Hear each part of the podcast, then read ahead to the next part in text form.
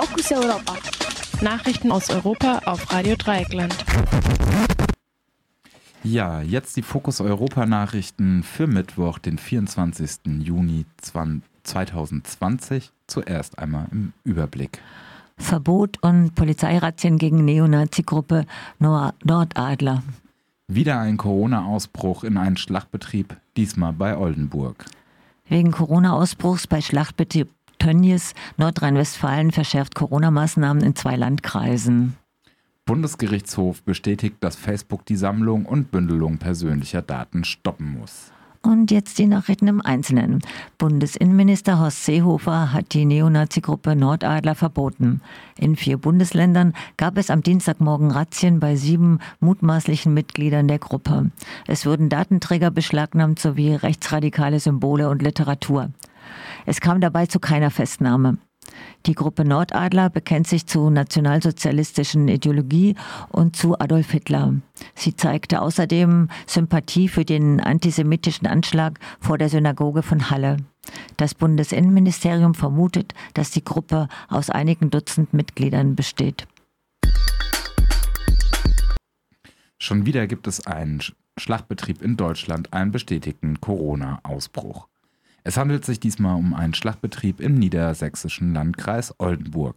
Ein erster Test bei 50 Beschäftigten ergab be bereits, dass fast die Hälfte von ihnen mit dem Coronavirus infiziert waren. Die weiteren über 1000 Beschäftigten sollen am heutigen Mittwoch getestet werden.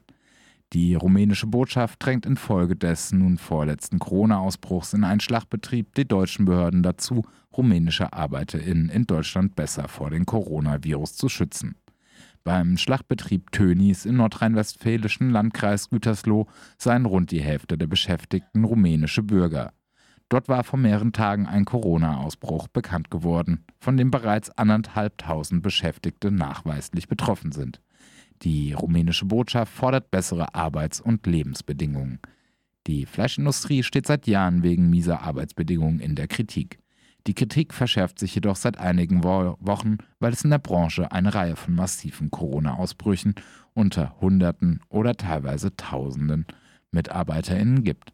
Die Fleischbranche ist dafür berüchtigt, Menschen über Ketten von Subunternehmen anzuwerben, mit sehr prekären Verträgen zu beschäftigen und in engen Kollektivunterkünften unterzubringen.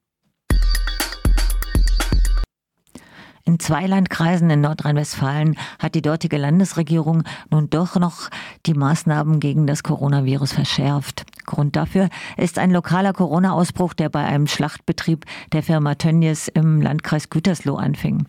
Mittlerweile sind mehr als anderthalbtausend Beschäftigte des Schlachtbetriebs nachweisig mit dem Coronavirus infiziert. Die verschärften Auflagen gegen die Verbreitung des Coronavirus betreffen die mehr als 600.000 Menschen aus den benachbarten Kreisen Gütersloh und Warendorf. Viele Betriebe mit Publikumsverkehr in den Bereichen Kultur, Sport und Gastronomie müssen wieder schließen. Die verschärften Auflagen gelten seit Mitternacht, aber vorerst nur eine Woche lang, also bis Ende Juni.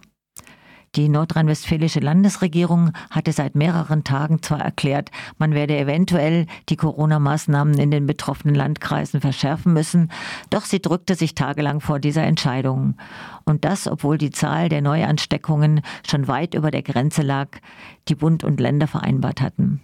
Andere Bundesländer wie Bayern und Schleswig-Holstein wollen vorerst keine Touristinnen und Touristen mehr aus diesen Landkreisen beherbergen.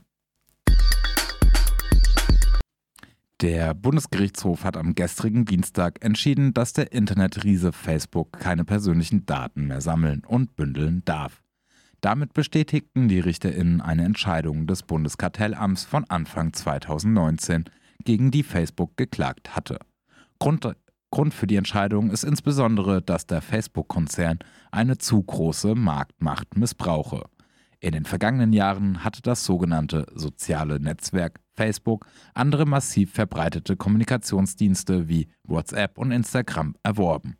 Kurz darauf hatte der Facebook-Konzern angefangen, die Datensätze der, der drei Kommunikationsdienste nicht mehr getrennt zu behandeln.